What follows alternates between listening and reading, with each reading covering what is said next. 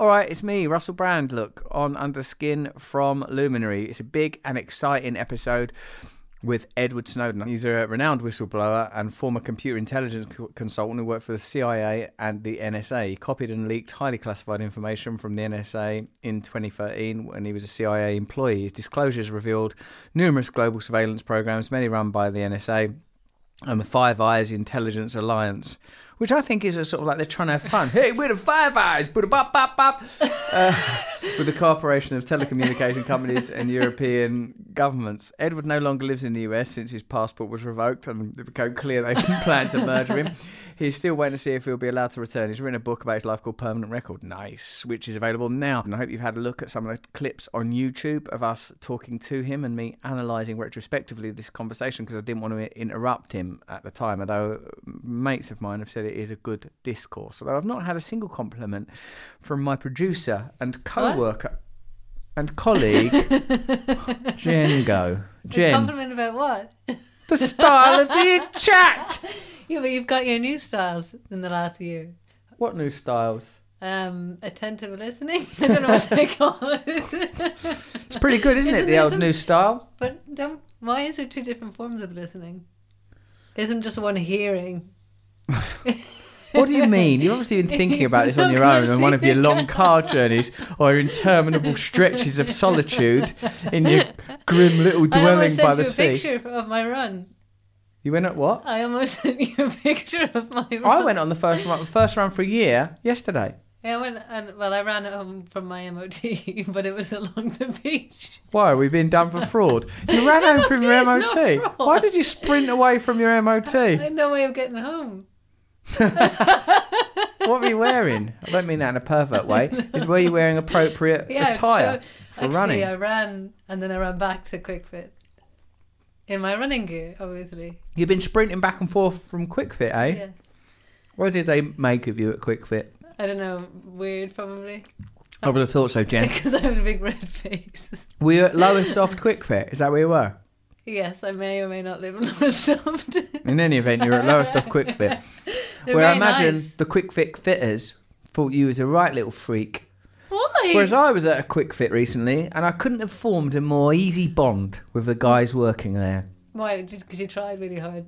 No, Jen, because I have a do that thing natural rapport with the quick fitters. Hi guys, it's me, old Russ. I asked for his name and everything because he was so nice. Not in a weird way. Go on then, I'll be him. All right, what's uh, okay? What we need to do? I do? was like, "What's wrong?" It failed.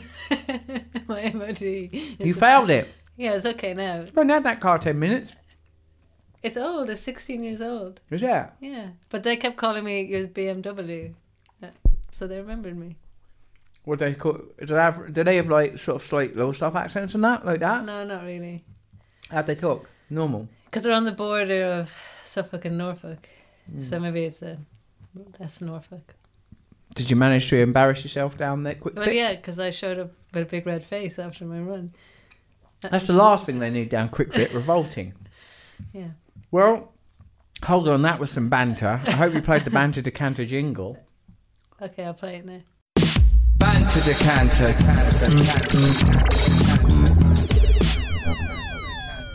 Well, what if there's no more banter? it's punctuating the end. What? It's a sort of it's a coda. Because there's never a, a moment where I can just play it. It would be very shocking just to suddenly play the jingle. Well, yes, that's the point of a jingle. Shock people. Shock them. Shock them good. Listen, they're about to listen to Edward Snowden r- reveal the amount of surveillance that is at play, the amount of power governments in cooperation or collaboration with conspiracy even with tech companies have. And you want you're worried about shocking them with a jingle, Jen? Because you, you might be saying something and then suddenly we're in banter again. Banter decanter decanter decanter. Put it on. Banter decanter. Mm-hmm. And what about the new one I'd sound, the Django Goodbye- jingle? No, uh, we have to do that this week. Do do it because that was a good one. Oh, mm, a jingle jingle. He does the same thing at me. The no. Oh no, the jingle jingle. like that. Well, that's better than last week's. What was it? You were a bit hip hoppy or staccato-y last week. Well, anyway, The go with the best jingles. one. Let the uh, for me the quality of the jingle is everything, you know. So we're uh, okay. Let's have a look now at comments. Now time for comments. Jen, there should be a jingle. I'm going to assume no, that I, you. ca- I, I Are you have playing? What are you doing now? What's wrong with you this week? nothing. Where have you been? I've been home. What Why do you you been always think? I've been in different places? Have you been playing with that dog? It's not even no, your dog. I haven't seen the dog. Who have you spent time with? Who have you talked to? No one. Well, that's good for them. A, no, there's no point in saying these words. No, tell me, what was it? Did you go Some back on a? ex- Did you go Norwich trotting? No, there's some good donuts on the seaside. You had some good donuts on the seaside, and that's what you're calling a life, Jen? yeah, And you had the gall to criticise Jordan Peterson for saying that I didn't, did I? well, you and We said I wasn't another grown up. colleague, or purposeless, I think, was the implication. Yeah, but a child's not purpose. It's just, oh no, they're gonna die. Don't let them die. Well, thank you for applying for the job here at the orphanage. I'm afraid you're not exactly what we're looking for, but we'll keep your. Some people are useless when they file. have kids still. Hmm? Some people are still useless in their parents. Are you trying to get at me? No, it's not that an you. attack? No, that that's Where's look? We're in the comments area. We're banter's over. okay. Where's Steph Hoy? Oh, I keep forgetting about. Have you driven her away? no, it was you. Just Steph. I appreciate you. I love you. I ain't mad at you. Come back to us. Let's have a look at some of these other comments about the Jordan Peterson episode. Great episode, very emotional. Did it do well on YouTube? Yes, it's at half a million. That's good. That's just a couple of days ago, you know. Yeah. It's good, Jen. I know. I posted it. Look at the big shot. Look at the big shot posting a video, driving a BMW, sprinting back from Kwik Fit. You Yippity doo. Making a jingle. Yippee yay. Look at me, Jenny. Look at me go. Child free. Child free, no purpose. Yeah. Jordan Peterson episode comments start now. Mike Cummings. These conversations between Russell and Jordan are one of many things that remind me of my own personal desire to be the most attentive and supportive dad I can be. It reminds me too that Jenny May Finn can never be trusted. I use the word never to mean never. Thank you. Thank you, Mike. And it was a good chat between Dr. Peterson and me, wasn't it? Yeah, I liked it. Did you eat cream egg during it? No, that was um, it was during another one. You're always trying to wolf down a little treat, aren't you? Yeah. What about in the sometimes I look up in the meditation ones above the noise, our great new meditation podcast, guided meditations every week. Try them out. Let me know what you feel. You can let me know at hello at russellbrand.com if you want. Or you can let me know at, I don't know how else you can let me know. Is there a way? They can tweet you. You could tweet me if you wanted. We'll find out. Anyway, it's good. And I see you. Sorry, Jim. I see you. I'm not on my phone. No one texts me. I don't blame them, Jen. It's Demaya that texts me sometimes to have some advice or something, so I'll reply. What about the Norwich trot? What's happening to It's that? It's gone. There's no Norwich. no more trot. Norwich trotting, No. trip trapping about in your big boots. There's no point Why? because I don't. I don't. No. They- Jen, you've got to find love. you've got to find it, Jen. No, but apparently you're not supposed to try find it. Yeah, you've got to be at ease with who you are.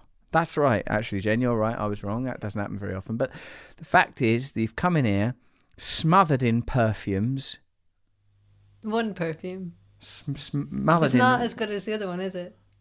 It's quite nice, but I prefer the other one. That other one that's sort of, what is it, sort of you've got some sort of gender neutral. Yeah, what's it it's called? Gender neutral funk. Halfeti by Penhaligon. Ugh. Halfeti by Penhaligon. Sounds like an Harry Potter spell. Alfetti. Calfetti. blah. Cairo's great for men. If you want one, that's for a man. I don't wear perfumes. I know. It's just your conditioner. Well, I know. It's just your conditioner. when people smell you, they I know. It's just your conditioner. Or when people smell me. Because they're, they I smell Because it shows you've just put your Moroccan oil in. And Don't it smells really nice. And I, I have it too. I have the same conditioner. Is that what conditioner you use? Yeah. Different shampoo now, though. I thought you used something called Reek. by Stenchums. Only from Tommy. No. Everyone says you smell nice. Mm. Should we go do some touring when it's allowed? Do you need me there? Yeah. Uh-uh. You've got to be there, Jen. You've got such a large and enthusiastic team now. They are enthusiastic, aren't they? Should we, do we? It's about time we started starting some communities, isn't it? Mm, Don't think so? they do you might mean? fall apart. Huh? They might fall apart.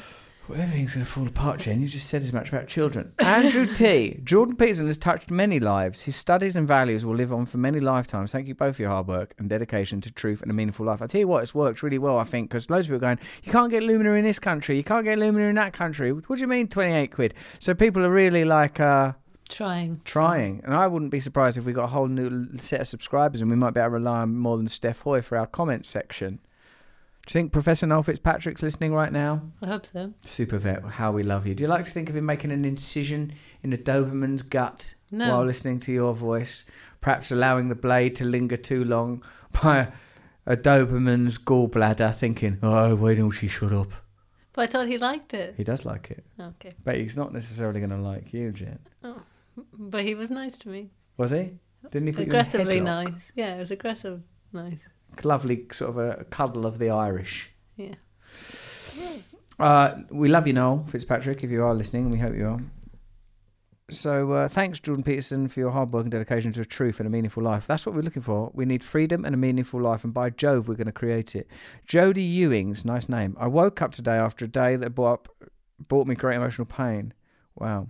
Thankfully, two of my favourite mentors popped up on my feed. The depth of the pain they experienced brought such light to man's basic nature and needs. The podcast came to me in the most perfect moment. I'm so grateful. Thank you very much, Jodie Ewings. Yep. She'd like to belong. I think we've got enough people to start a cult. Do yeah, you? but what you don't know what they're like when they get annoyed. Yeah, the thing is, as well, I'm a very private fellow. Yeah. I Why do am, you want to commu- commune when you don't? You, wanna... you're a private fellow too, are hmm. you? Yeah, I don't. I'm. It's a relief when people leave. I'm never more happy than when they're finally gone. Yeah. no, but Jen, what we could have a commune where you do have your own private hut, like I think the Ewoks had, and a central hall. I think that's where they kept Han Solo, and there where we have lunch. You know, pop in Lunch? there for lunch. I don't know. then with uh, that, people go and do psychedelic shamanic trips, and we've got electricity. what but about it's the re- plumbing and the we could have plumbers, bins huh? and the bins? We've got to be we've got to be carbon neutral. We've got to be ecologically mindful. It's got to be an ecologically mindful cult that's like run using you know But what about people who have like issues and then they leave messy stuff and then and then they cry because they left the mess because of their trauma Well, we will have people on site to help with trauma. the whole time. We've got to be. We'll have to help deal But with they might get annoyed, like stop using your trauma as an excuse for not doing the dishes. Trauma. Jen, can you try and look at the bright side of the cult? That should be a new jingle. Try and look at the bright side of the cult. Don't you wor- worry about it though. You- What? This is planning. Okay. See, you are into it. I knew it. Now, of course, there's Traitor's Cove. That sounds nice. You'll be spending a lot of your time here, Jen. I fancy. No, obviously it would be democratic. Look, what? There's no problems now. It's just the two of us, and there is sometimes problems. But I mean, even in every area of your life. Look, well, all I'm talking about, you're in a Oh, cult anyway. You're just oh. in a big cult called Western Capitalism, man. It's a big. Don't roll your eyes, Jen. in, that is a, in a new cult, you'd be taken straight to Traitor's Cove for that. Um, okay, let's do a little. Uh, anyway, um, remember that cult jingle? That could be another one. We're Okay. keeping Justin Hawkins. We're going to have to start paying him for this stuff. All right. No. Okay, okay, don't pay him then. Now, hold on. Right. Listener shout outs. Do we have a jingle for that? yeah. Cool. Listener shout outs. Troy says, Hi Russell and Luminary family. I've really enjoyed the time I've listened. I'm heartened by the idea of constructing an alternate elite, and your guests and perspective explore the fabrication of it from many directions. Thank you for this. And I wish you momentum in continuing to help and gather up the energy for a ch ch ch ch chain reaction. Also, I love the banter between you and Jen. I fall in love every time I hear her beautiful laugh. Jen, I'm starting to feel a bit sick. I didn't choose it And the amusement of, oh, Jen, I'm feeling bile rising. because it's I'm feeling love. bile. love Bile. bile. I don't think it's love bile. People Jen. feel nauseous when they are in love, right? They don't feel bile though, do they, Jen? a burning bile, a burning bile rising up inside them. Do they, It Jen? sounds like a song. A burning bile rising up inside. Anyway, this person loves you clearly, poor Troy. So, Troy, I'm assuming you're writing this from inside some kind of institution for the mentally insane. And I wish you luck, Troy, on your journey to recovery. And are we all not just a little mad? Poor Troy. I love you, Troy. I'm only mucking about, mate. Just trying to have a bit of a laugh. Trying a bit of laugh. What, you think the cult's going to be joyless? Maybe. No. Okay. We've got enough joyless cults. That's what civilization already is. All right, now remember, Above the Noise is coming out. New meditation out podcast. Huh? It's out. Mm-hmm. We've done a couple of episodes. Um, some of the meditations are tippity tap, tippity tap meditations. So join them. New guided meditation every Wednesday. Go and check out one now and let me know what you think of it. Also, Revelation, my Audible original's out. Bloody good stories. Good tool to guide you to enlightenment and hopefully me one of these days. And make sure you're a member of the mailing list so that you can get live. I do live Zoom calls. They're all very good. Jen, I never see you on there. I'd like to What see would you. I be on there? I don't know. Pop on. Oh. Why? What would I do? Just sit and Be listen to you? teased, I think. Quite. Oh, like on it, on it. Come on. Come on the next one. Oh, we were thinking that when you do a live show, Justin could be in the corner doing the jingles. God, that'd be nice, wouldn't it? But I'd have to be an under the skin live show. We can do under the skin live shows. We're going to do some live shows the latter half of this year, so please look out for details of that. First, I'll have to write a nice show, but then I'm sort of thinking I want it to be more congregational. Like I go back every week, I do a service. What do you think, Jen? Yeah. Hmm, I heard that have- doubt. I heard the doubt. You did it in LA. Yeah, I did, didn't I? At Wanderlust. Okay, check out my YouTube channel for all the spiritual videos. YouTube channel, no, main YouTube channel, channel ah, for Edward Snowden and all this analysis, the thing about football, all that stuff. It's bloody good. And then go on the side channel for Awakening with Russell, Twitter, Instagram, TikTok, LinkedIn. I mean, all those tins. Now, should we finally go to Edward Snowden? Should we finally get some truth about how this world's run? Shall we, Jen? Yeah. Can you handle the truth? Yeah. Yeah, I can. It's not that hard. All right, here he is. Trying to achieve equality with the annihilation of category is not a successful route. Yes, that's, that, that's exactly right. We're in this era where it turns out we were never the boss. doesn't look like an ideology. What's beneath the surface of people we admire, of the ideas that define our time, the history we are told? Welcome to Russell Brand. Under the Skin. Edward, thank you so much for joining us on Under the Skin. I'm honoured to have you here. It's a pleasure to be with you. Thank you for having me on the show. Are you all right with the fatherhood, etc.? yeah, you know, it's been a it's been a significant change to my lifestyle, um, but it's so rewarding. Like you know, the the difficulties are nonstop. I don't sleep anymore, uh, whereas before it was me who slept with the baby, slept with a baby, slept like a baby. Um, and it's funny because it makes you realize things like you know our colloquialisms like sleeping like a baby are completely inapt because babies wake up like every couple hours screaming. But of all the things that you know I've done, and I've got a few things in my life I feel like I, I can be fairly proud of. Um, raising a child is something that you never really question.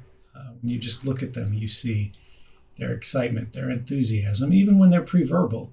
You know, um, that's what drives us forward. That's where we came from. That's where we're going. It's our desire to understand, to interact, to share, uh, to be accepted, despite all the difficulties, despite all the badness in the world. Uh, that is one true pure thing that I think you see in infants. How has it impacted and renewed the sense you must surely have of, of sort of persecution and occasional dread now that you have these this this renewed investment? I know, like for myself, you know, in a, a far less dramatic situation, just the the ordinary condition of being a father, suddenly I feel tethered to reality in a different way, and and it, I recognised my own vulnerability. How does that how does that affect you in your unique situation? Yeah, I mean, I definitely gave more thought to you know what happens if I get hit by a bus, pushed off a building tomorrow. Um, but you make preparations uh, as best you can, but you can't be controlled by fear. I, I didn't come forward to be safe. I did it because it had to be done. It wasn't really a choice as much as it was an obligation. What that means is for the rest of my life, um, the difficulties that I face, uh, I do the best I can to mitigate them. Um, but I'm not going to be controlled by them. I'm going to raise my family uh, the best I can for as long as I can. It, like when you talk about fear, which is obviously something that we all deal with, and, and when you talk about consequences of your actions, that's, again, that's something that we all deal with. But there is something obviously very particular that you, that you, that you, you when you're dealing with morality, you're dealing with it somewhat from a geopolitical perspective that not many individuals, uh, like you know, probably on a practical level, and also certainly on a symbol, symbolic level, you're dealing with that your personal your your morality is tethered to contemporary issues in a way that I can't. I mean, what Greta Thunberg, uh, you know, Nelson Mandela ten years ago. Like, it's difficult to think of people whose personal moral choices and ethical choices are so sort of contemporaneous, tied to the zeitgeist and the way we understand our times. What have you done to deal with your own ethics and morality? You know, I watched Citizenfour. I know Glenn Greenwald a little. I hope to get to know him better. Um, and I, I, you know, I, what struck me when I watched that film when it came out was like, oh my god, this like you look like a person who is in a state of revelation. Like you're going, this could be recording. Yeah, this phone, this bowl's probably watching us now. Oh Jesus, like you were like it's like someone that had been awakened to a deeper reality. How do you that? What is your practice for continuing to hold those truths? And is there a spiritual dimension to it? Do you meditate and unpack for us a little how you deal with fear and ethics in the, your unique position? You know, I, I, I, think I'm a little bit unusual and that um, I have a pretty flattened emotional affect. Uh, you know, I, I, chuckle at things, I get sad at things, you know, I get fearful, I get angry. Um, but I, I, normally don't get uh, wildly gleeful or, you know, um, intensely angry or, you know, paralyzed by fear. Um, I, I, I think this is common amongst uh, a lot of technical people, actually. You spend enough time um, looking at a computer screen, you know, when that becomes uh, one of your primary interactions in life. everything else feels a little less real. Um, so if you, you know, ask about the, the spiritual dimensions of life for somebody whose primary interaction is with the, the technology that, that surrounds us, um, it really comes down to, I think, recognizing the line between what the internet is and what it provides, uh, the connectedness, this fabric of community that we're trying to create from it, particularly now and during the, the context of COVID. Uh, all of the rest of that has been taken away from us. Um, but at the same time, understanding uh, that it isn't entirely real. Right? We used to say uh, in real life to mean everything that didn't happen on the internet. And, you know, online uh, as our other life, the things that weren't real. But the world has changed so much in the last decades that what happens on the internet is very much real. It determines whether you get a job, it determines whether you get canceled, it determines uh, whether you get a loan, it determines uh, who pays attention to you, how much, and why. Um, the internet is where all of the individuals in society are set in competition against each other from morning till night, right? Um, not really the powerful so much, but the powerless among us uh, are all out there posturing, uh, trying to, to win the contest for the day on Instagram. Uh, but it's a game we can't really win. The most you'll ever get out of it is, you know, likes, you know, people poking that little heart button on a screen somewhere, uh, acknowledging you. Whereas sub rosa, the things that the internet is really enabling, uh, it's harder to see is that it's redistributing the power of all those people, all those communities, all those populations all around the world through their attention to the people who control and own those platforms, right? Um, and I, I think when you look at spiritual awakening from the side of someone technical, uh, like that, it's thinking all these systems that we've been building and the way they're being exploited today. Does our work continue as it's being used today and operationalized today to be good? Is it worthwhile or does it have to change? And if it is uh, something that requires change, what is our responsibility for, for changing it? Um, and then, you know, at, at, the end of the day, stepping away from that screen and remembering the things that, that truly do last, right? When the power cuts, uh, when the dams stop spinning, um, when the motors all click off, uh, what remains? And those are the connections that, that can't be taken away, are those few that remain around us, which are not intermediated by glass. Um, and if you find yourself, you know, listening to this and looking at the comments, and there's somebody there who's probably posting like a crying emoji and going, you know, all of my relationships are mediated by glass, uh, because that's true of so many people today. They don't have to be, but it does take time. It, it takes effort. Uh, but if we want life to change, if we want the world to change, we have to be the ones to make it change. It's not going to be given to us. Uh, unfortunately, the people who are in control of the system today uh, are not feeling especially charitable. You made a choice in your life that you know the sort of the which as yet remains the defining choice of your life to uh, reveal the extent to which Americans and other uh, national security agencies were spying on their citizens without permission, uh, knowing to a degree, due to the nature of that information, the likely consequences. Although I'm sure there must be elements and subtle realities, as with any death or change, that are sort of surprising and astonishing. Had you ever done anything before, as a child, as a, uh, or as a younger man, that you uh, would indicate that that you had a pathology or even tendency to make choices of that nature, by which I mean self-sacrificing ethical choices. Um, you know, I'm, I'm not sure. I, I uh, wrote an entire uh, autobiography, permanent record. Um, and it's easy, particularly when you're, you know, putting the chronology together, you're looking through all the anecdotes, to look for that sort of novelistic arc that says um, these things were fated, right? Like it was prophesied by by your own history. But in my case, I think in many cases it's not true, and I I worry about that kind of. Um,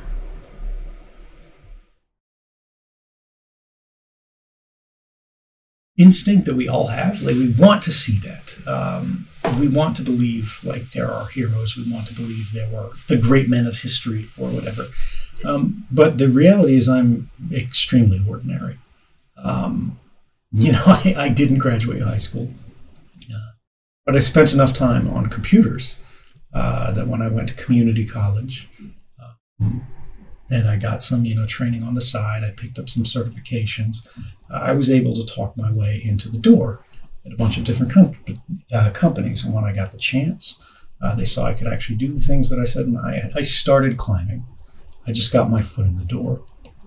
Um, and then, even though I, you know, signed up uh, for the U.S. military uh, in 2003. I entered basic training in 2004. Uh, when everybody else was protesting the Iraq War, right, I was signing up for it because I believed what the government was saying. Uh, you know, I was sort of the, the dyed in the wool Kool Aid drinking uh, person who believed that patriotism was listening to the government. Um, but patriotism is doing the right thing despite what the government says. And it took me a very long time um, to realize that. So, you know, as I'm uh, signing up for the military, and then I'm uh, finding my way to working for the NSA, for the CIA. Uh, I'm going into deeper and deeper levels of indoctrination, uh, deeper and deeper levels of being propagandized by the workforce, of being institutionalized. Um, and I am very much a true believer. Uh, but like I said about um, you know babies, children uh, before, I think it is human to search for the truth. Um, and when we see indications that we're being lied to, it creates a form of cognitive dissonance. Um,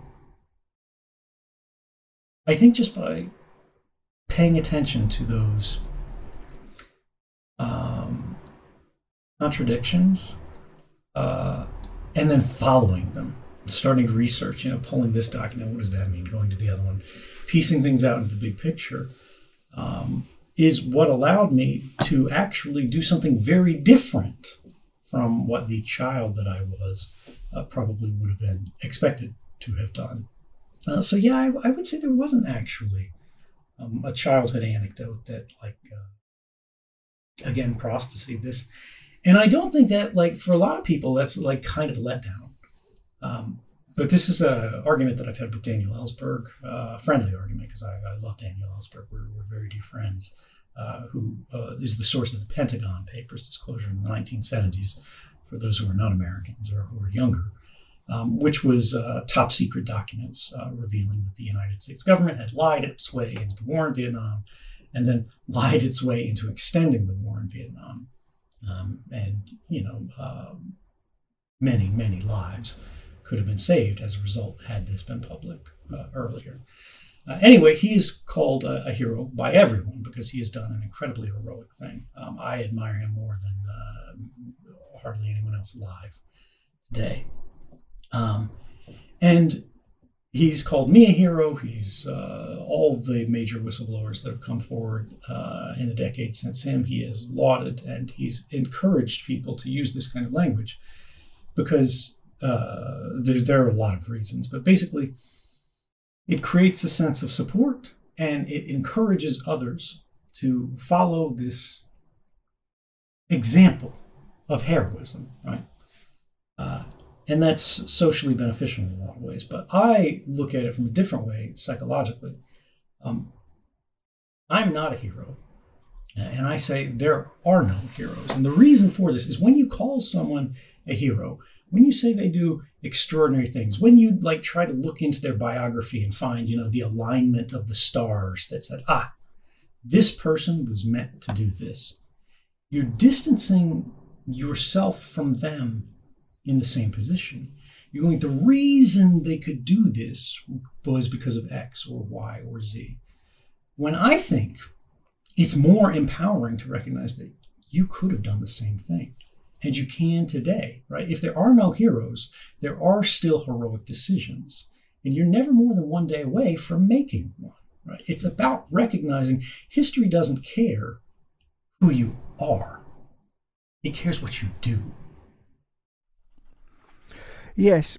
Now, where I disagree with that, Edward, is that is almost from a is a, from a, a, a literal narrative perspective in terms of storytelling.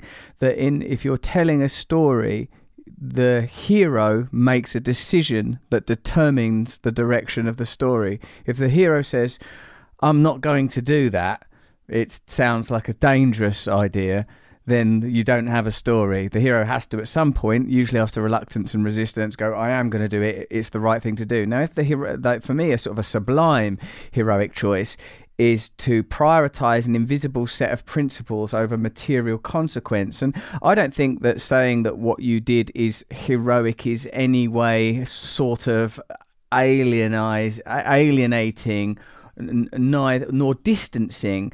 And, and and it's not that i'm wanting to further sort of uh, elevate or deify you more to kind of somehow track.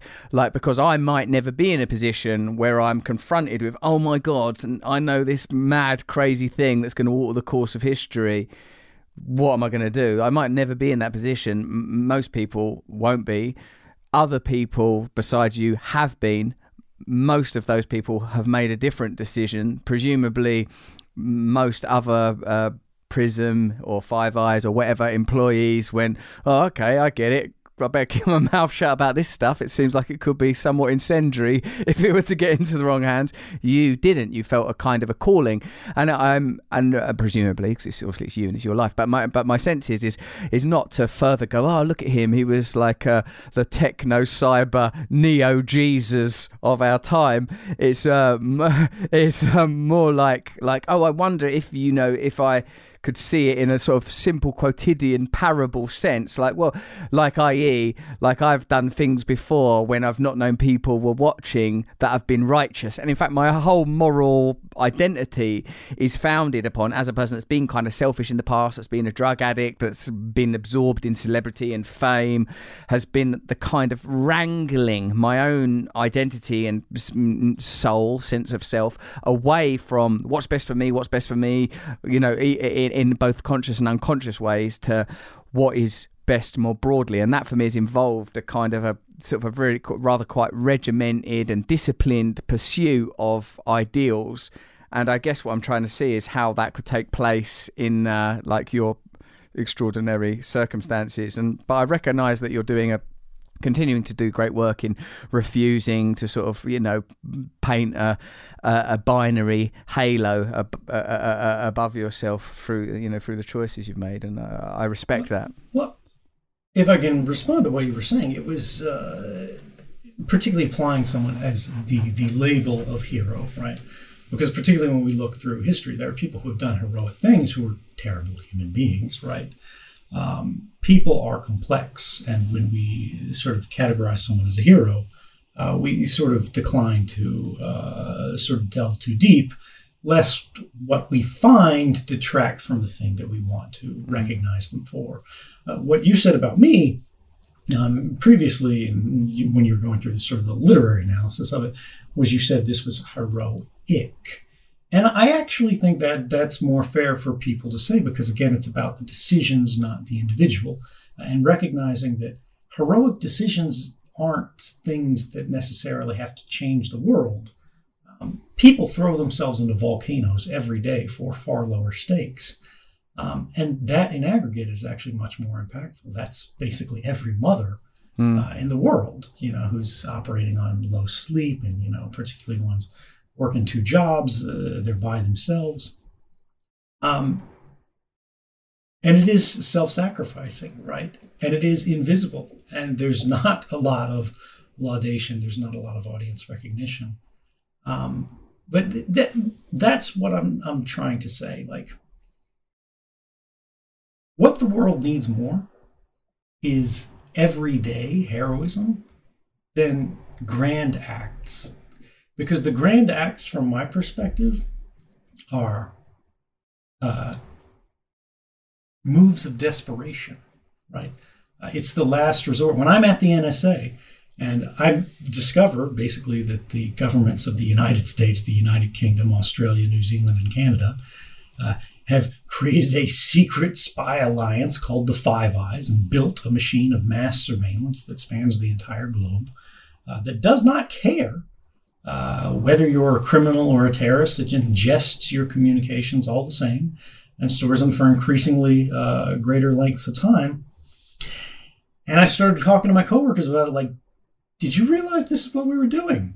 And because of the need to know principle, nobody was really supposed to see how this worked at scale. I just happened to be sitting in the chair where, uh, by virtue of my assignment, I was in the Office of Information Sharing at the time, uh, so I could see basically everything. Uh, they did not realize how good I would be at sharing information when they put me in that job. Um, that I could show others the map, uh, and they got cold feet. You know, they said, you know, what happens to people who speak up. Um, and w- what do you do? Who do you go to? Right when it, it, it's not Becky that's stealing office supplies uh, it, it's not John who's like, you know, sexually harassing the intern. Uh, it's the president. It's the Congress. It's the heads of agencies in more than one country uh, that are conspiring without the public's knowledge, uh, without, in many cases, the Congress's consent, um, to violate not just the law, but our rights on a truly global scale. Uh, so when I have full knowledge of this, it takes me forever to actually come forward, not just because of the consequences, um, but because I don't want to be the one sitting on the X uh, the day after, because uh, again, we know what happens to guys who rock the boat. Um, so I'm, I'm looking for someone else to do this, right? Uh, And that's when it's gone too far. Think about the 10,000 different steps uh, where these kind of programs could have been prevented. If somebody just in the meeting, you know, 10 years back had been like, you know, why don't we why don't we raise a trial balloon in the newspaper? You know, see how people are going to react to this. Why don't we uh, do a series of congressional debates on this? Um, because these programs, in the end, you know, they're completely marketed as like saving lives against terrorism. Uh, but after the fact, we found out these programs were never effective in stopping terrorist attacks. Uh, they're about power, not public safety. Anyway, I, I got off track there. No, Um, no, it was good. It was a good track. And what does it tell you about the prevailing mentality that at no, at no point those concerns were raised? Does that not suggest that it's because there is a prevailing agenda to create the power that is suggested by the fact that it it got, you know, those 10,000 steps were taken? Uninterrupted. And what does it suggest about the intended destination? These steps are n- not inadvertent, they're not random or arbitrary. They're, it's a purposeful journey towards domination. Where are we on that journey now? What can, does it tell us about the. Just add a few levels to this question, and we still haven't resolved. Yeah, Becky, yeah. in, Becky in the office supplies is still hanging, and that pervert John needs to be dealt with. Um, but like w- w- all, all, all, all that abiding, what does it tell us about the prevailing mentality of the inst- the powerful institutions that were sort of operating in the cases that you revealed, and what can we assume? About the evolution of those ideas and that power base, particularly under the peculiar predicament we find ourselves in now with the global pandemic and the renewed imperative for us to yield power and authority. yeah, that's a hell of a question, Russell. Um, yeah, that, that's like 12 questions. I know I do that a lot, but you take your time, Edward, and remember you've got that kid to raise Yeah, now. walk- walk- How's walk your wife? yeah, yeah. So, look, um, first we have to understand the nature of government. And that's a six hour conversation. But, but the short of it is um, government and the act of governing, you know, just the word itself, uh, implies controlling, right?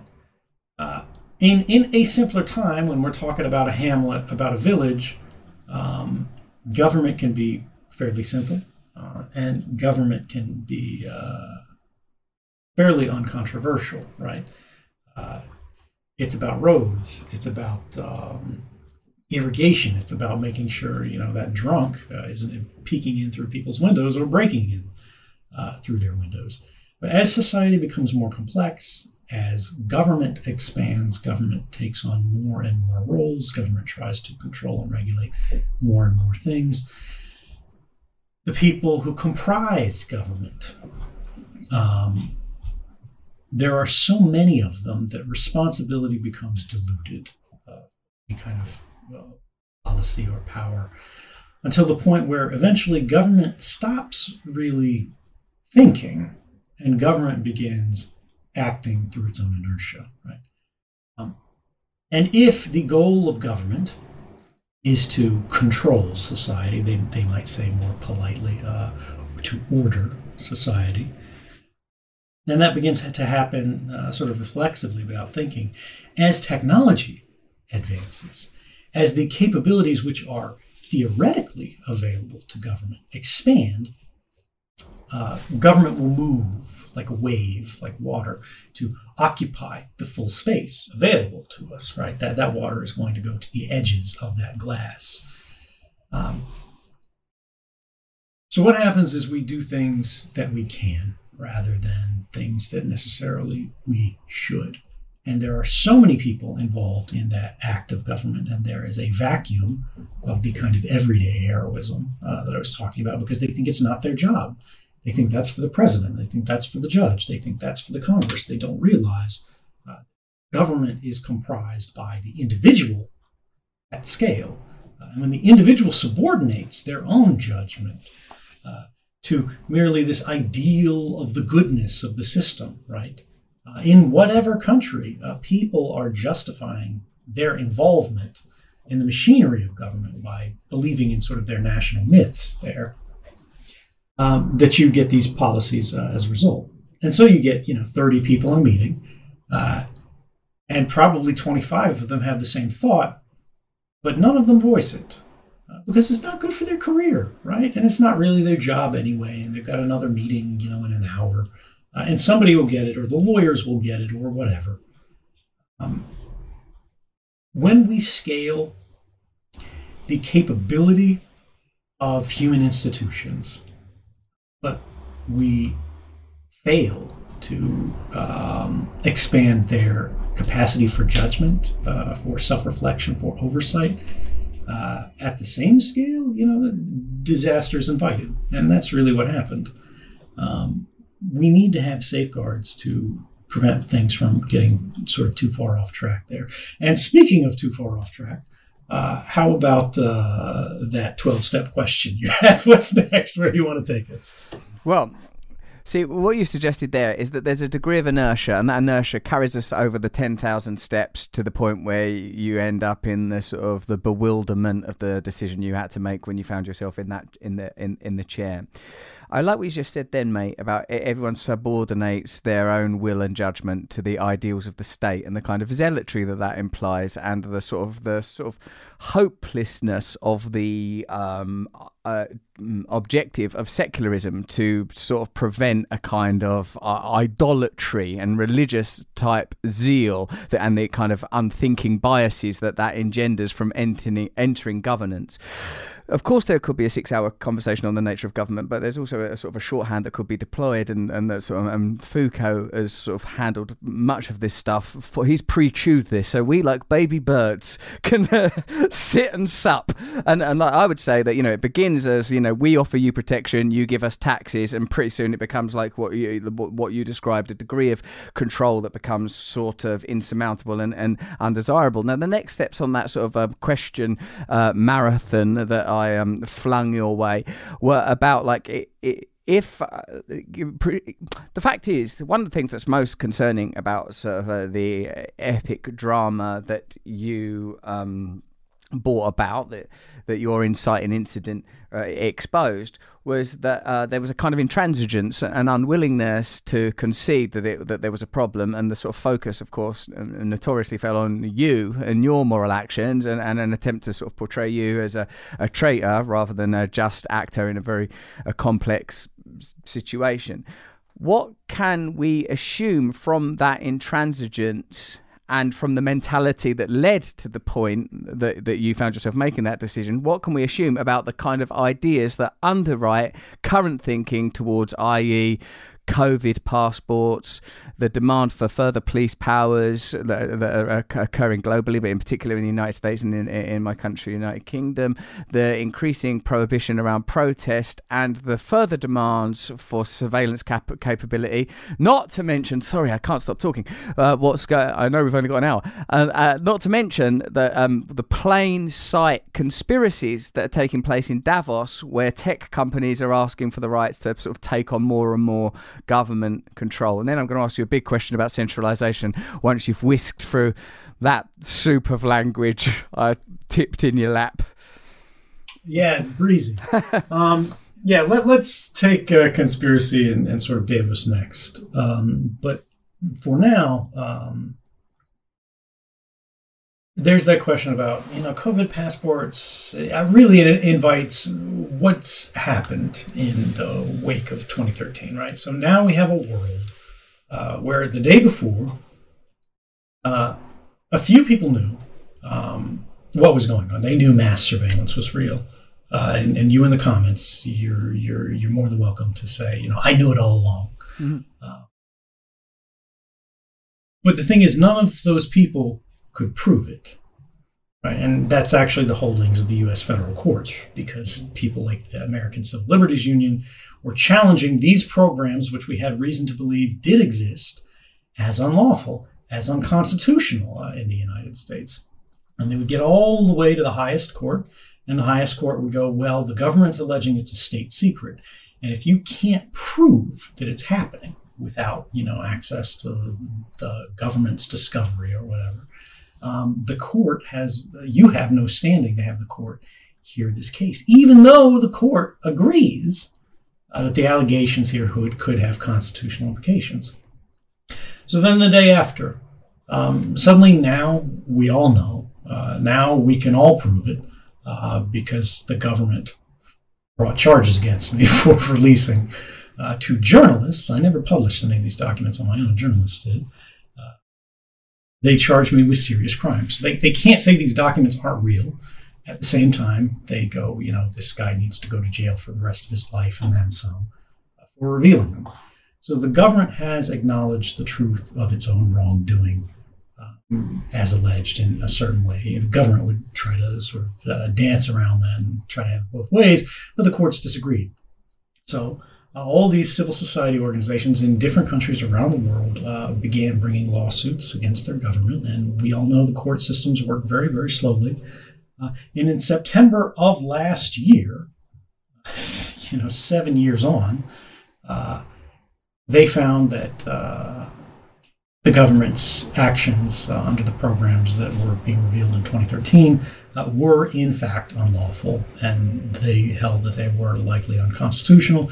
And the government in the United States has been uh, abandoning some of these programs. They've been changing the law to make these uh, programs no longer possible.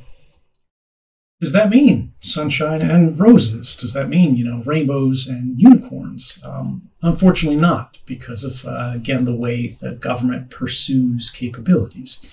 Well, what happens is uh, when the judges say what the government is doing is against the law, the government brings in the lawyers and they go, well, how can we do the same thing under different legal interpretations? Or in response to a scandal, this is how it happened in many countries, uh, the UK being a great example here, Germany as well. When the intelligence services are caught in a scandal where they're just dead to rights, shown to be breaking the law, um, and uh, the Investigatory Powers Tribunal in the UK did find uh, that the UK GCHQ, that's the British NSA, uh, had been violating uh, the law for seven years uh, in one of their reviews. Um, you can either reform the activities of the intelligence services to comport with the law, or you can reform the law to comport with the intelligence services. And the UK and Germany and France and a lot of other countries, uh, unfortunately, uh, they went with option B. And they went all of the terrible, scandalous things that you caught us doing. We're just going to make those legal now. Um, and uh, in the United States as well, that's happened under, you know, it's been uh, much more careful because the scandal burned hotter here. Um, they uh, use different authorities, they abandon this authority, you know, they go to different things, but it's all very uh, procedural, right? Uh, this is what we can think of as legalism. Uh, the evaluation of right and wrong, moral and immoral, is replaced by the evaluation of legal or illegal. Mm-hmm. If it's legal, it's good, it should be pursued. If it's illegal, it's wrong, it should be abandoned. But that's it. If we look throughout history, there are, you know, thousands of times throughout history um, where uh, what was legal was obviously immoral, right? Uh, and what was illegal was in some time, some cases, the only right thing that a person could do. Sometimes the only moral choice is to break the law because the law is wrong. And we're at a time today with all of our sophistication, with all of our elegance, uh, that the law begins and ends every conversation, unfortunately, um, in government, and we don't look much deeper than that. So, when we have this proceduralistic thinking, uh, they say government is the teacher of you know uh, all the world our good friends, those corporations that are people, they learned uh, from this big scandal because, of course, they were neck deep in it. Because where was the government getting all of this information from? Sure, the government was spying unilaterally uh, through its own programs in some ways, uh, but through other methods, the PRISM program being one primary example, the government was helping itself basically to all of the data that these companies were holding on us. Now Google knew everything about you. Facebook knew everything about you. Amazon, Apple, Facebook, Yahoo, you know, these guys. Um, if they've got these massive, complex, rich dossiers of all of your personal private activities, uh, and governments can just knock on the door and slide a stamped piece of paper across a desk and get all of that. Everything that you've ever typed into that Google search box, everything you've ever watched on YouTube, right? Um, what you've typed into the search engine, and then they're like, ooh, backspace, backspace, backspace, backspace. Well, they got that. And they also captured the backspaces, right? Um, and they hand all of that over. Uh, companies realize, well, we're doing it for government, you know, uh, they want us to do it. They encourage us to continue doing it. They didn't get in trouble for doing it. Uh, this has become the business model of the internet, right? Surveillance capitalism, as it's, it's described today. Um, and now, only now, uh, are we starting to get the pushback, right? The pendulum has gone all the way to the direction of mass surveillance. Uh, we're hoping that it's reached its apex, but you know, there's a whole lot of people continuing to push to try to get it further and further out. Um, we're seeing things like uh, Apple in their iOS operating system, and Apple itself uh, allows much more surveillance and tracking than they should, but they are making it ex- life extremely difficult for Facebook by limiting the kinds of tracking that you can do on iOS. Uh, Google, who's one of the worst actors in the entire space, um, is making you know security and privacy features better in their next mobile phone version. Um, but at the same time, uh, Google's operating system doesn't uh, allow an internet permission slider where you just say, this app is a calculator. It should never connect to the internet. Uh, and that obviously should be an option that we have, but Google doesn't permit that because Google wants your phone to constantly, all the apps on it, to constantly be able to reach out to the internet to send data back to someone, anyone. Maybe it's Google, maybe it's Facebook. As long as the data is out there, Google knows eventually it will filter back to their hands. Um, and that gives them more influence, that gives them more power, that centers the operations of the world more around a graph with Google at the center because they see themselves as an information business. Uh, and so this is what I'm saying. We've gone to this global maximum as it were, of governmental and corporate power. As I said, while all of these guys are aligned on the same side, what benefits government also benefits corporations and vice versa, because that's the way our system today is designed.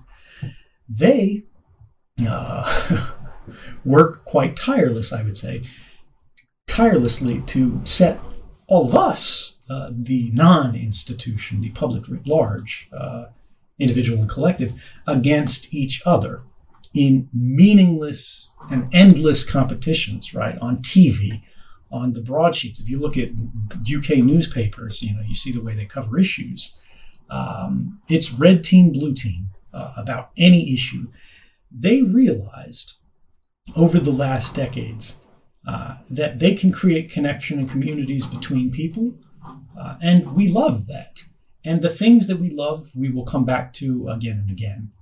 Um, but the things that we love become familiar. Uh, we appreciate them, we will always uh, embrace them. But it's not like we hop out of bed in the morning and are like, oh, I love this, I love this, I love this.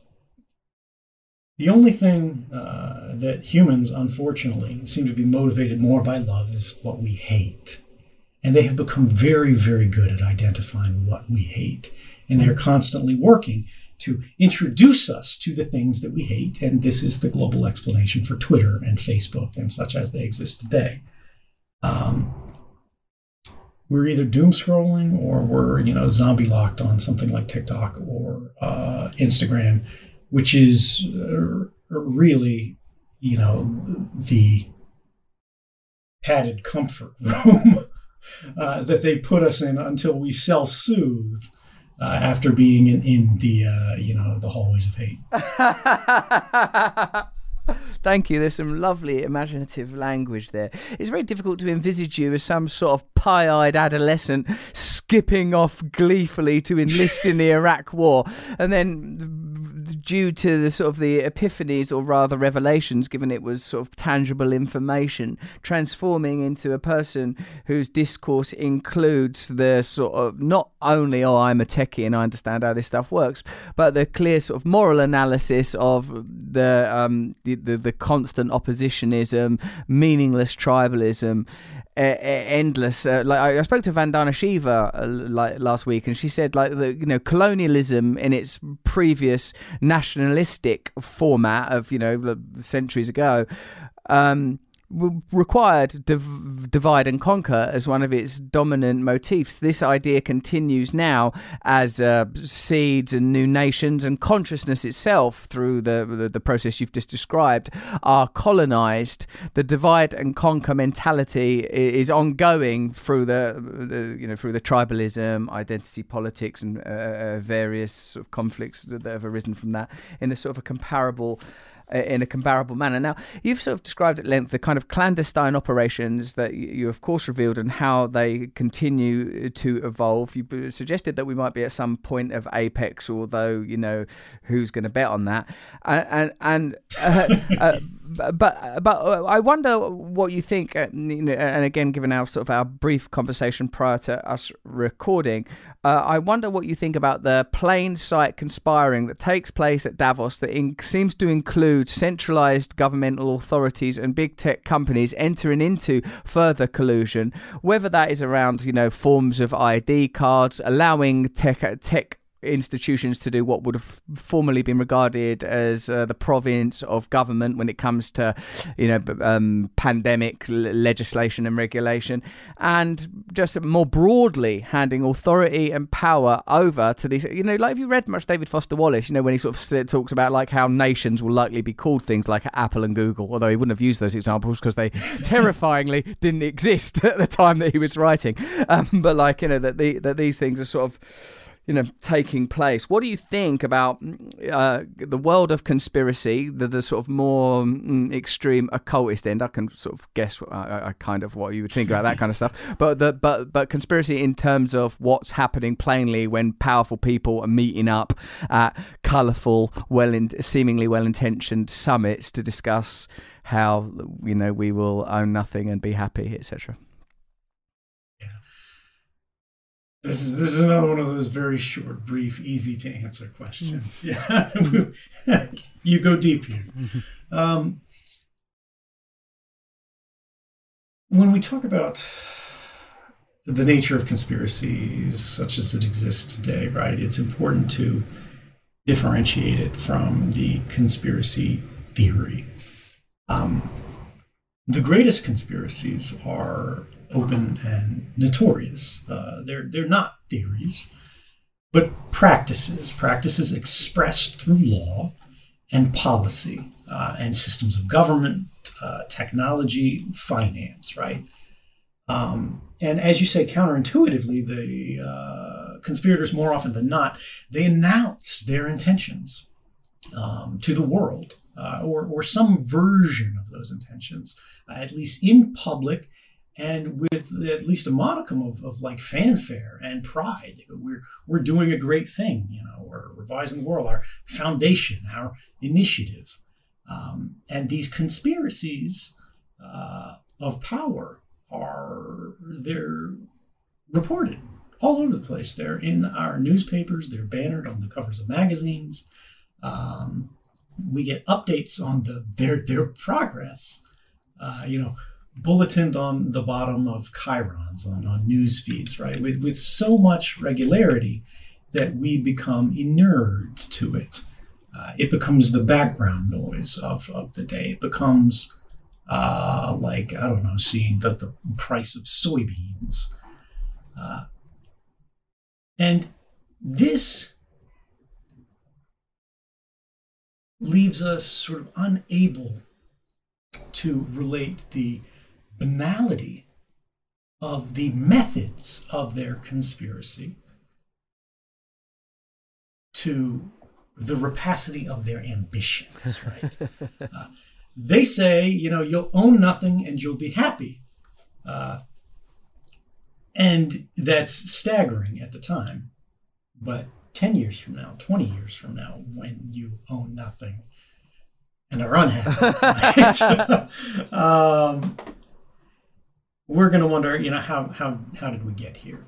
Uh, but when you just scope out and look at the, the concept of these everyday conspiracies, the large, impactful conspiracies, you know, the, the party in power wants to redraw district voting lines. The prime interest rate has changed. You know, a, a new free service has been created to host our personal files. Uh, these conspiracies order and disorder our lives, and yet they can't compete for attention uh, with Twitter and Facebook.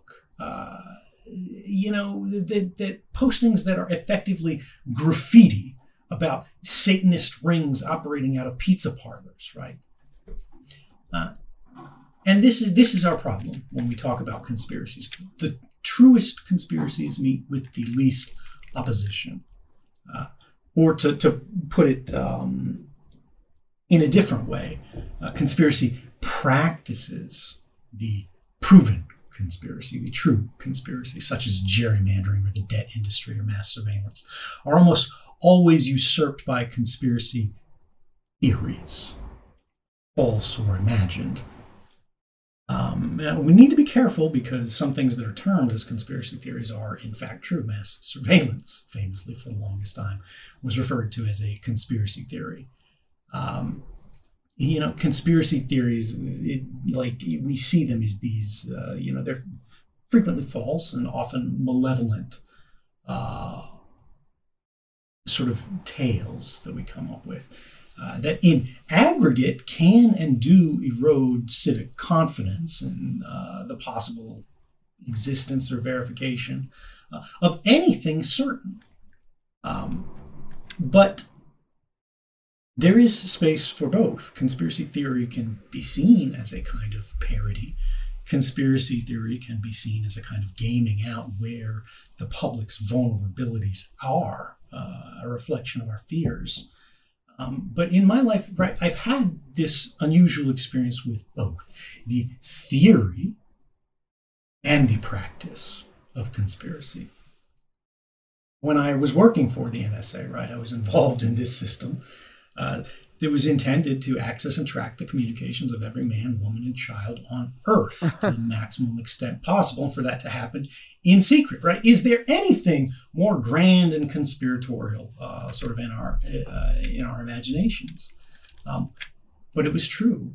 It was real. It actually happened. The government's avowed it. It's continuing today. It, it's become, you know, a business model at this point. Um, and it took me a really long time to extricate myself from that. And the funny thing is, because of the manner in which I extricated myself from that, I became the subject of conspiracy theories. There are, you know, uh, like image meme macros out there uh, of three random nerdy teens.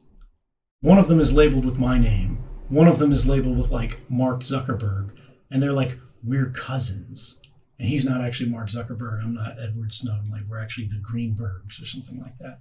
Uh, people say I'm a Russian agent. People say I'm a Chinese agent. Right? There are conspiracies all the way down. And it, it's not really until you've been subject to conspiracy like that that you can really conspiracy theory that you can see uh, how crazy uh, crazy it gets. You know, and it, I do ask myself, what drives this? Where where does this urge come from? You know, is the existence of global mass surveillance not enough? Does there have to be another level to it? Right? Do we need five G towers causing COVID? Uh, you know, like, is it really the lizard people that that, that designed the five G? That you know what? It's what drives that and it, it, it, took years i think for me to become a little bit more comfortable or at least to develop a personal realization um, that i was missing the point often we talk about conspiracy theories in order to avoid talking about proven conspiracies uh, which are often too daunting too threatening and really too total they make us feel disempowered. They make us feel like there's nothing that we can do. The uncomfortable truth there is that many prefer an easy lie to the hard truth, right? Um, because if we believe that, uh,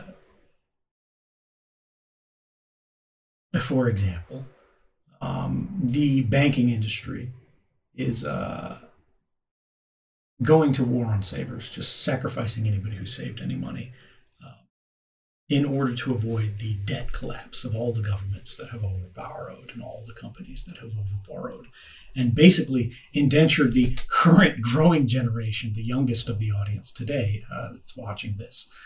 Those people are intentionally, knowingly, willfully being screwed.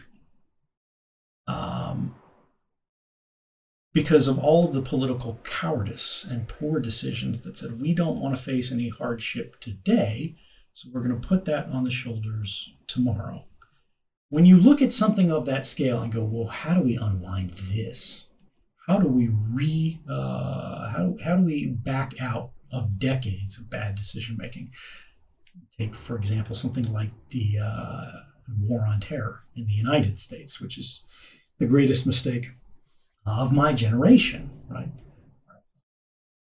We're still in Afghanistan. Uh, famously, you know, Biden said in 2012 uh, that we'll be out of uh, Afghanistan by 2014. Well, now it's 2021, and he's saying we need more time. You know, we need to think this through. Uh, when you live in that kind of world, the idea that you know uh, the bad guys are at a pizza parlor. You can kick in the door and flush them out, right? You just need to burn down that tower that's at the end of your block and everything will be better. Um, that's a world that's more attractive because you have identifiable figures who are responsible for uh, your plight. And you have the ability to uh, sort of push them out of the way and correct things. If only you guys would come together. But the funny thing is, if we do come together, we can unwind all of these plights we face, even the uh, extraordinary ones, but it takes focus and sustained attention on problems that are intentionally made abstract and boring by those people that are holding conferences at Davos, right? Uh, it is exciting and visceral uh, to think about satanic rituals. Um, nobody gets hot thinking about the interest rate. No, no, we don't do it. I can see the appeal. I can see the sort of. It would be better if it if lizards were involved. I'd prefer it almost, but I can see that what we're dealing with is something that, on a personal level, requires, I think, something that you have, well, not alluded to, stated, like the kind of ordinary um, heroism that be, being a parent demands, that behaving morally and ethically in your own life demands, could be extended, extrapolated into a kind of a collaborative effort. It's curious that now that the technology exists for a, a, a global movement to oppose the kind of established and centralized powers that, that we've been discussing, we are more immersed than ever, to use your phrase, in like, you know, doom scrolling and you know, zombie hypnosis or whatever you said, and like pointless division and pointless oppositionism. It seems um, almost moot to ask, but like, uh, do you, when um, the, the election cycle churns out a, uh, a, a, a, new patriarch as yet no matriarch, do you feel that it's uh, largely irrelevant, um, not least perhaps because of your personal position? I know that I've heard people talk about the intricacies of pardons, you know, when you've not been charged of anything, but like, it seems to me that like a public statement. Um, of uh, goodwill from a person in significant fat power would be meaningful. What do you uh, what do you infer from the consistent stance from various administrations towards your position? Um, what does that what is implied by that about sort of democracy in America, particularly? Uh, well, when we talk about whether it's America or where it's anywhere else, when we have a uh, country that is um, really sort of ordered by class interests, uh, as it is in the United States, as it is in the UK, as it is in many others, um, more so than, than the public interest. Uh, broadly, there's a lot of engineering of the election process uh, where these interests will, before the public ever gets a chance to vote, uh, narrow the field uh, such that the final voting choice ends up being, you know, uh, two different flavors of the same Pinkerton, right? Um, we're voting for cops. It's it's just a different flavor. Uh, when we look at uh, sort of the relationship between uh, the successive U.S. administrations and myself personally, uh, it's really not anything unusual or relative to myself as it is to whistleblowers as a class, right? Those who reveal government wrongdoing. Uh, going all the way back to Ellsberg, he was charged with the same uh, crimes that I'm charged with, you know, 40 years later. When we talk about Chelsea Manning, when we talk about Thomas Drake, when we talk about Reality Winner, when we talk about Daniel Hale, these are all prominent American whistleblowers uh, just since 2000 who have faced precisely the same charges, uh, and none of them have been pardoned. Chelsea Manning uh, received a commutation of her sentence uh, under Obama uh, as a way to save face um, in uh, the wake of this gigantic mass surveillance scandal and go, you know, I'm not completely opposed to whistleblowers uh, because Chelsea Manning was uh, very much a prisoner of conscience, and they were afraid, I, I think with good reason, that if they kept her in these conditions, that she would kill herself, and this would really uh, draw more attention to the plight of whistleblowers in the United States. Um, I am very glad that she's out today. And they've moved beyond this now. They're no longer targeting the whistleblowers, right? The sources behind journalism that makes them uncomfortable. Now they're moving uh, to the publishers of it, figures like Julian Assange, who is not a whistleblower in the classic sense, right? He didn't work for these agencies, he didn't sign a secrecy agreement. Uh, all he did was receive information true information, by the way, by the government's own um, uh, allegations. And now he's being charged with uh, related crimes under the Espionage Act, which has never happened in the United States uh, in this case. If you charge Julian Assange um, with publishing true information uh, about government crimes, you're opening the door to do the same thing to the New York Times, the Washington Post, and every other newspaper. Right, potentially big tech organizations. We've hit 60 minutes. Do you mind if I run through a few complex sure. diatribes? Um, this one, listen a little more um, personal. How is it to uh, be married and to live this extraordinary life? What is it? I mean, uh, it's a question I'm asking you, obviously, and uh, imagining that you answer on behalf of your wife. How does your wife feel, uh, and what has it done to you in your relationship to have to go through this? That's one question. I think uh, you know I, I, get a lot of personal questions, uh, and I get that there's a lot of interest. As a privacy advocate, I always resist these because I think there should be a, a, a private space, a space for the family, space for the home uh, that's not on the internet. Even though it's a legitimate question, I get it and it's in there. What I'll say is, um, together, my wife and I have lived through an extraordinarily difficult situation. She was my girlfriend um, when I came forward, not my wife. We were living together in uh, Hawaii, and it was the closest place to paradise I've ever been. Uh, very comfortable, making an extraordinary amount of money for, for very little work. Um, and I left that, and I left her uh, to do something that I believed in, and I couldn't tell her about it because if I did, the FBI would have charged her with a crime. She would have been accessory to all of my, you know, many felonies as the government uh, imagines them. And yet, despite that, she believed in me, and she came back to be with me and we married. Uh, I was probably the worst boyfriend in the history of my country. Um, and I will never be able to repay her for the faith that she's shown in me. And I will always love her for it. Thank you. That's so beautiful. Thank you for sharing that. Um, what kind of technical measures for self protection do you have to undertake? Is even now this conversation, do you have to do stuff that's pretty heavy in order to keep yourself somewhat safe?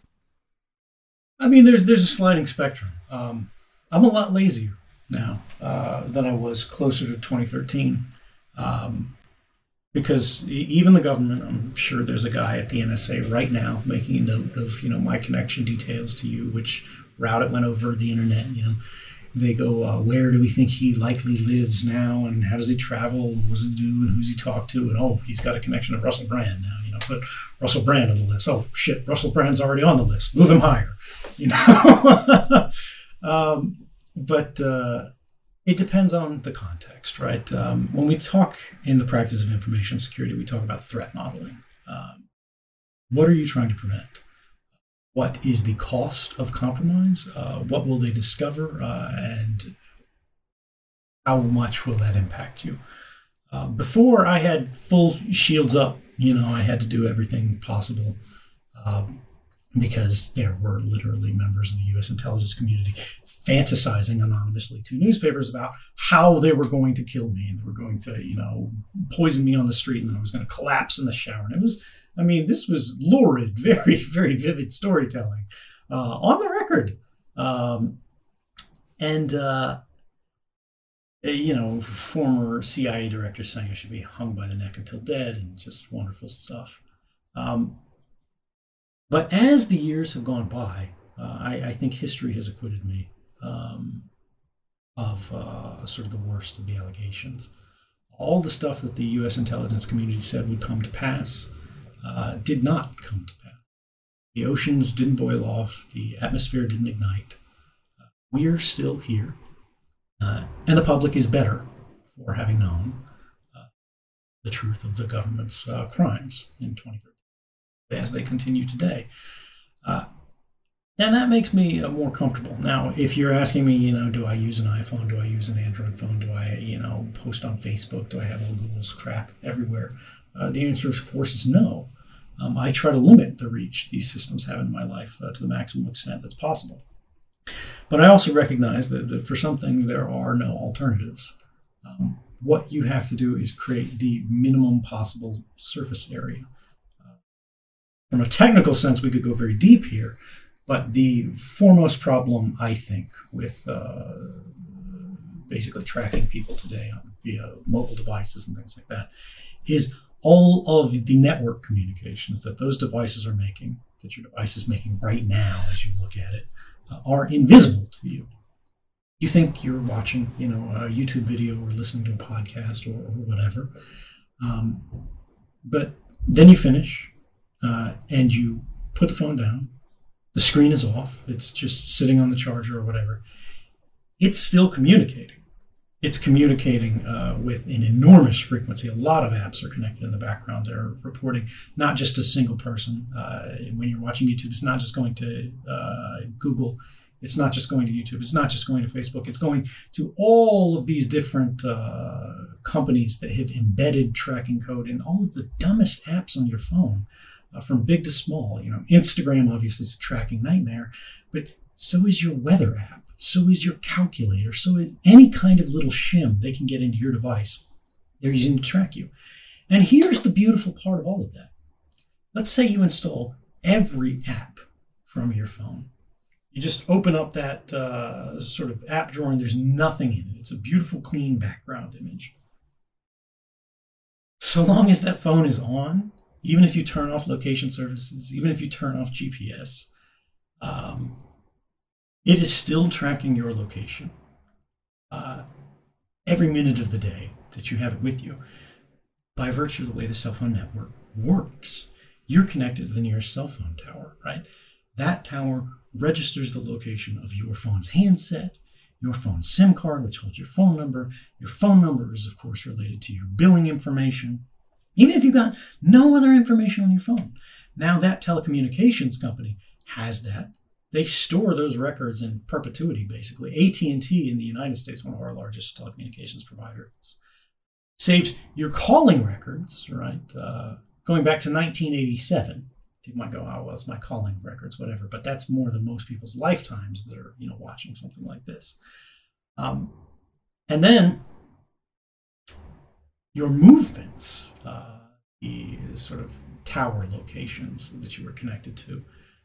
AT&T holds that going back to 2008.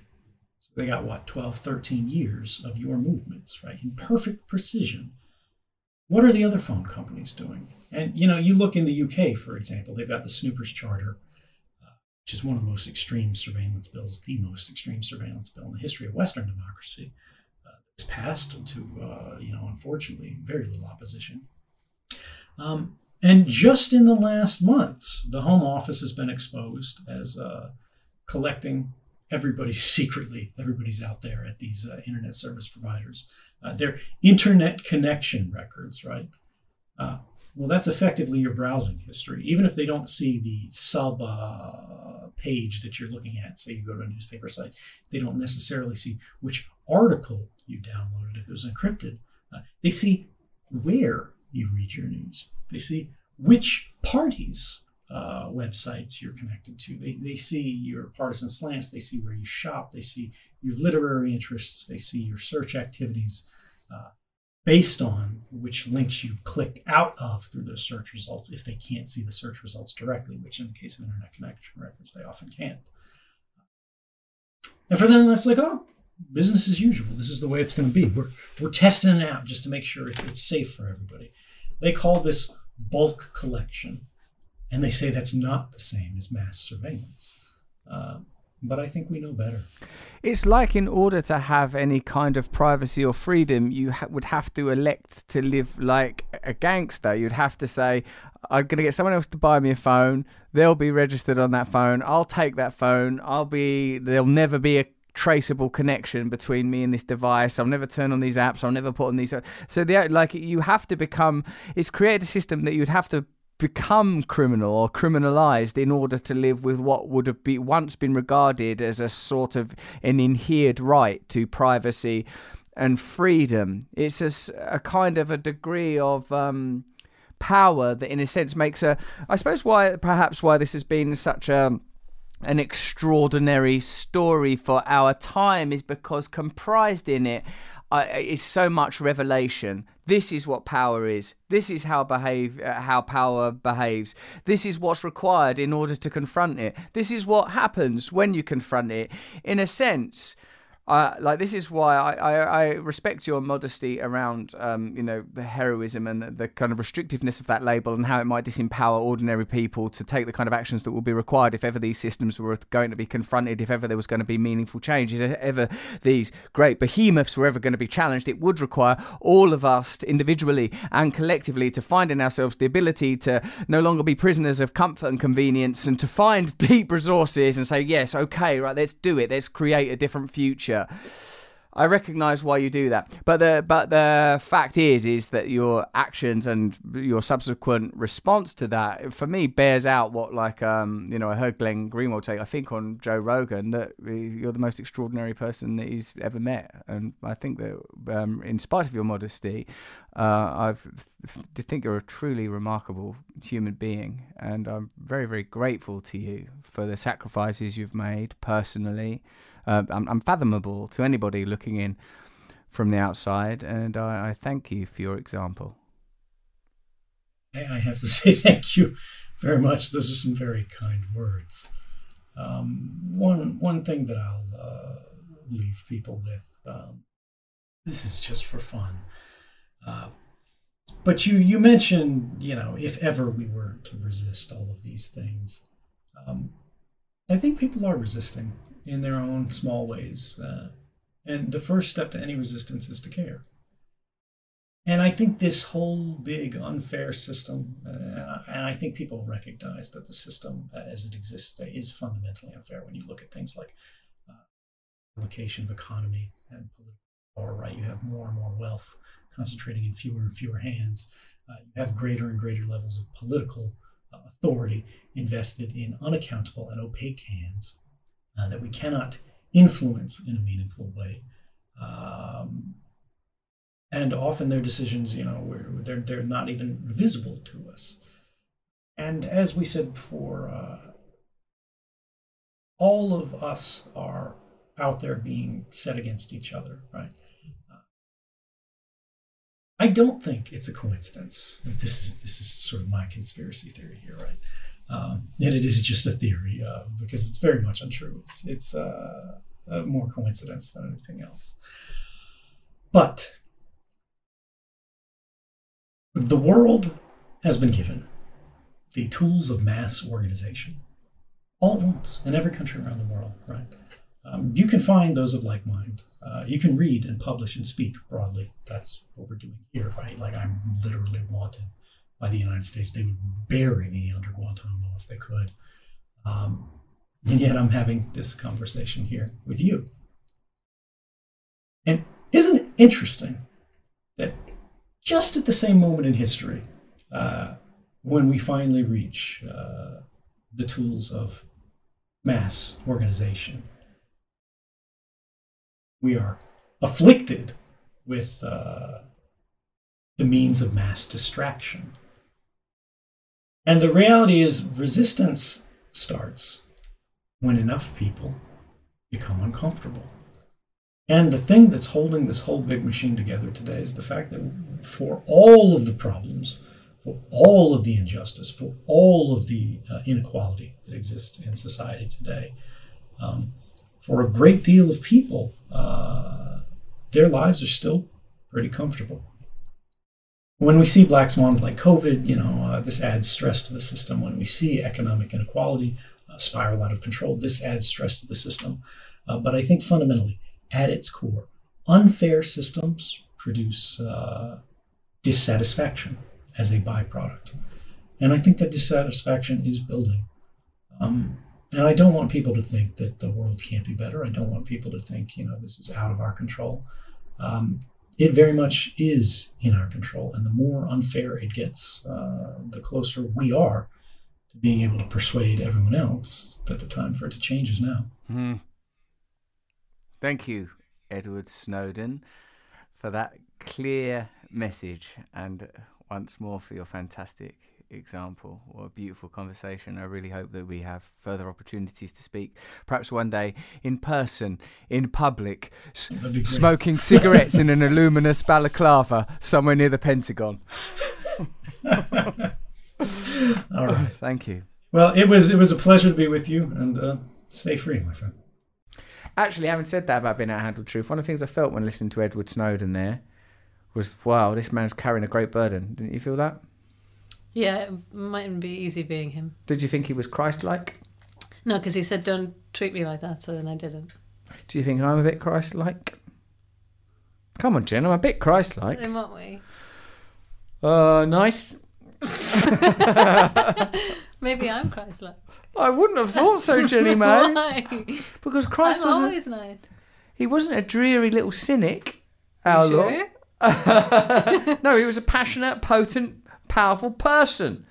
A potent, passionate, potent person.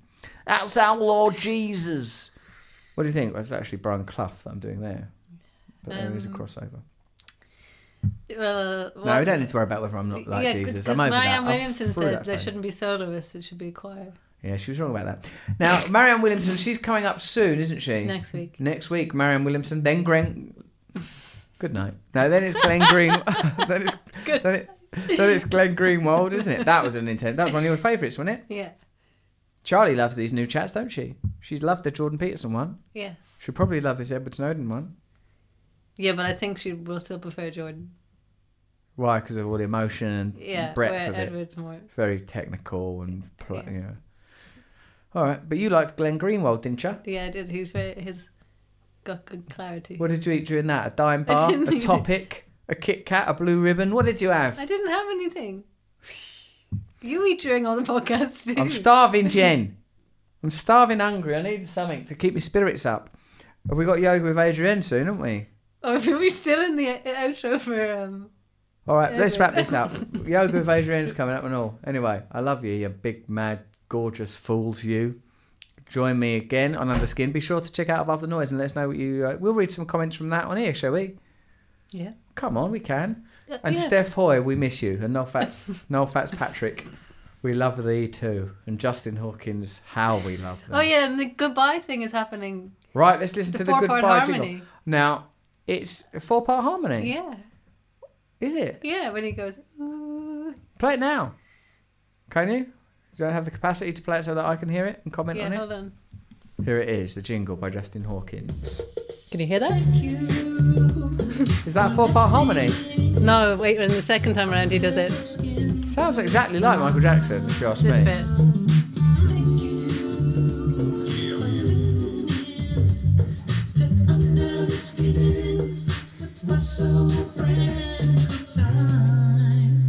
I think that sounds really good. I mean, he's done an amazing job with the arrangement, the construction, and everything.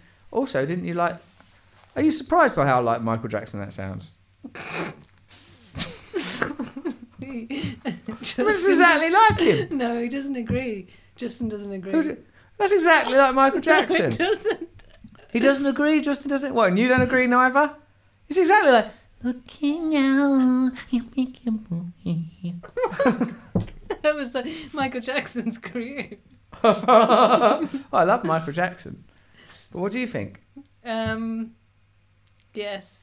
Oh. All right, let's play it out, Jen. Next week, Marianne Williamson.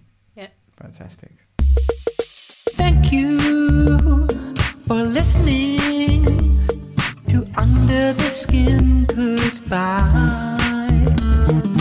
Thank you for listening to Under the Skin espresso friend.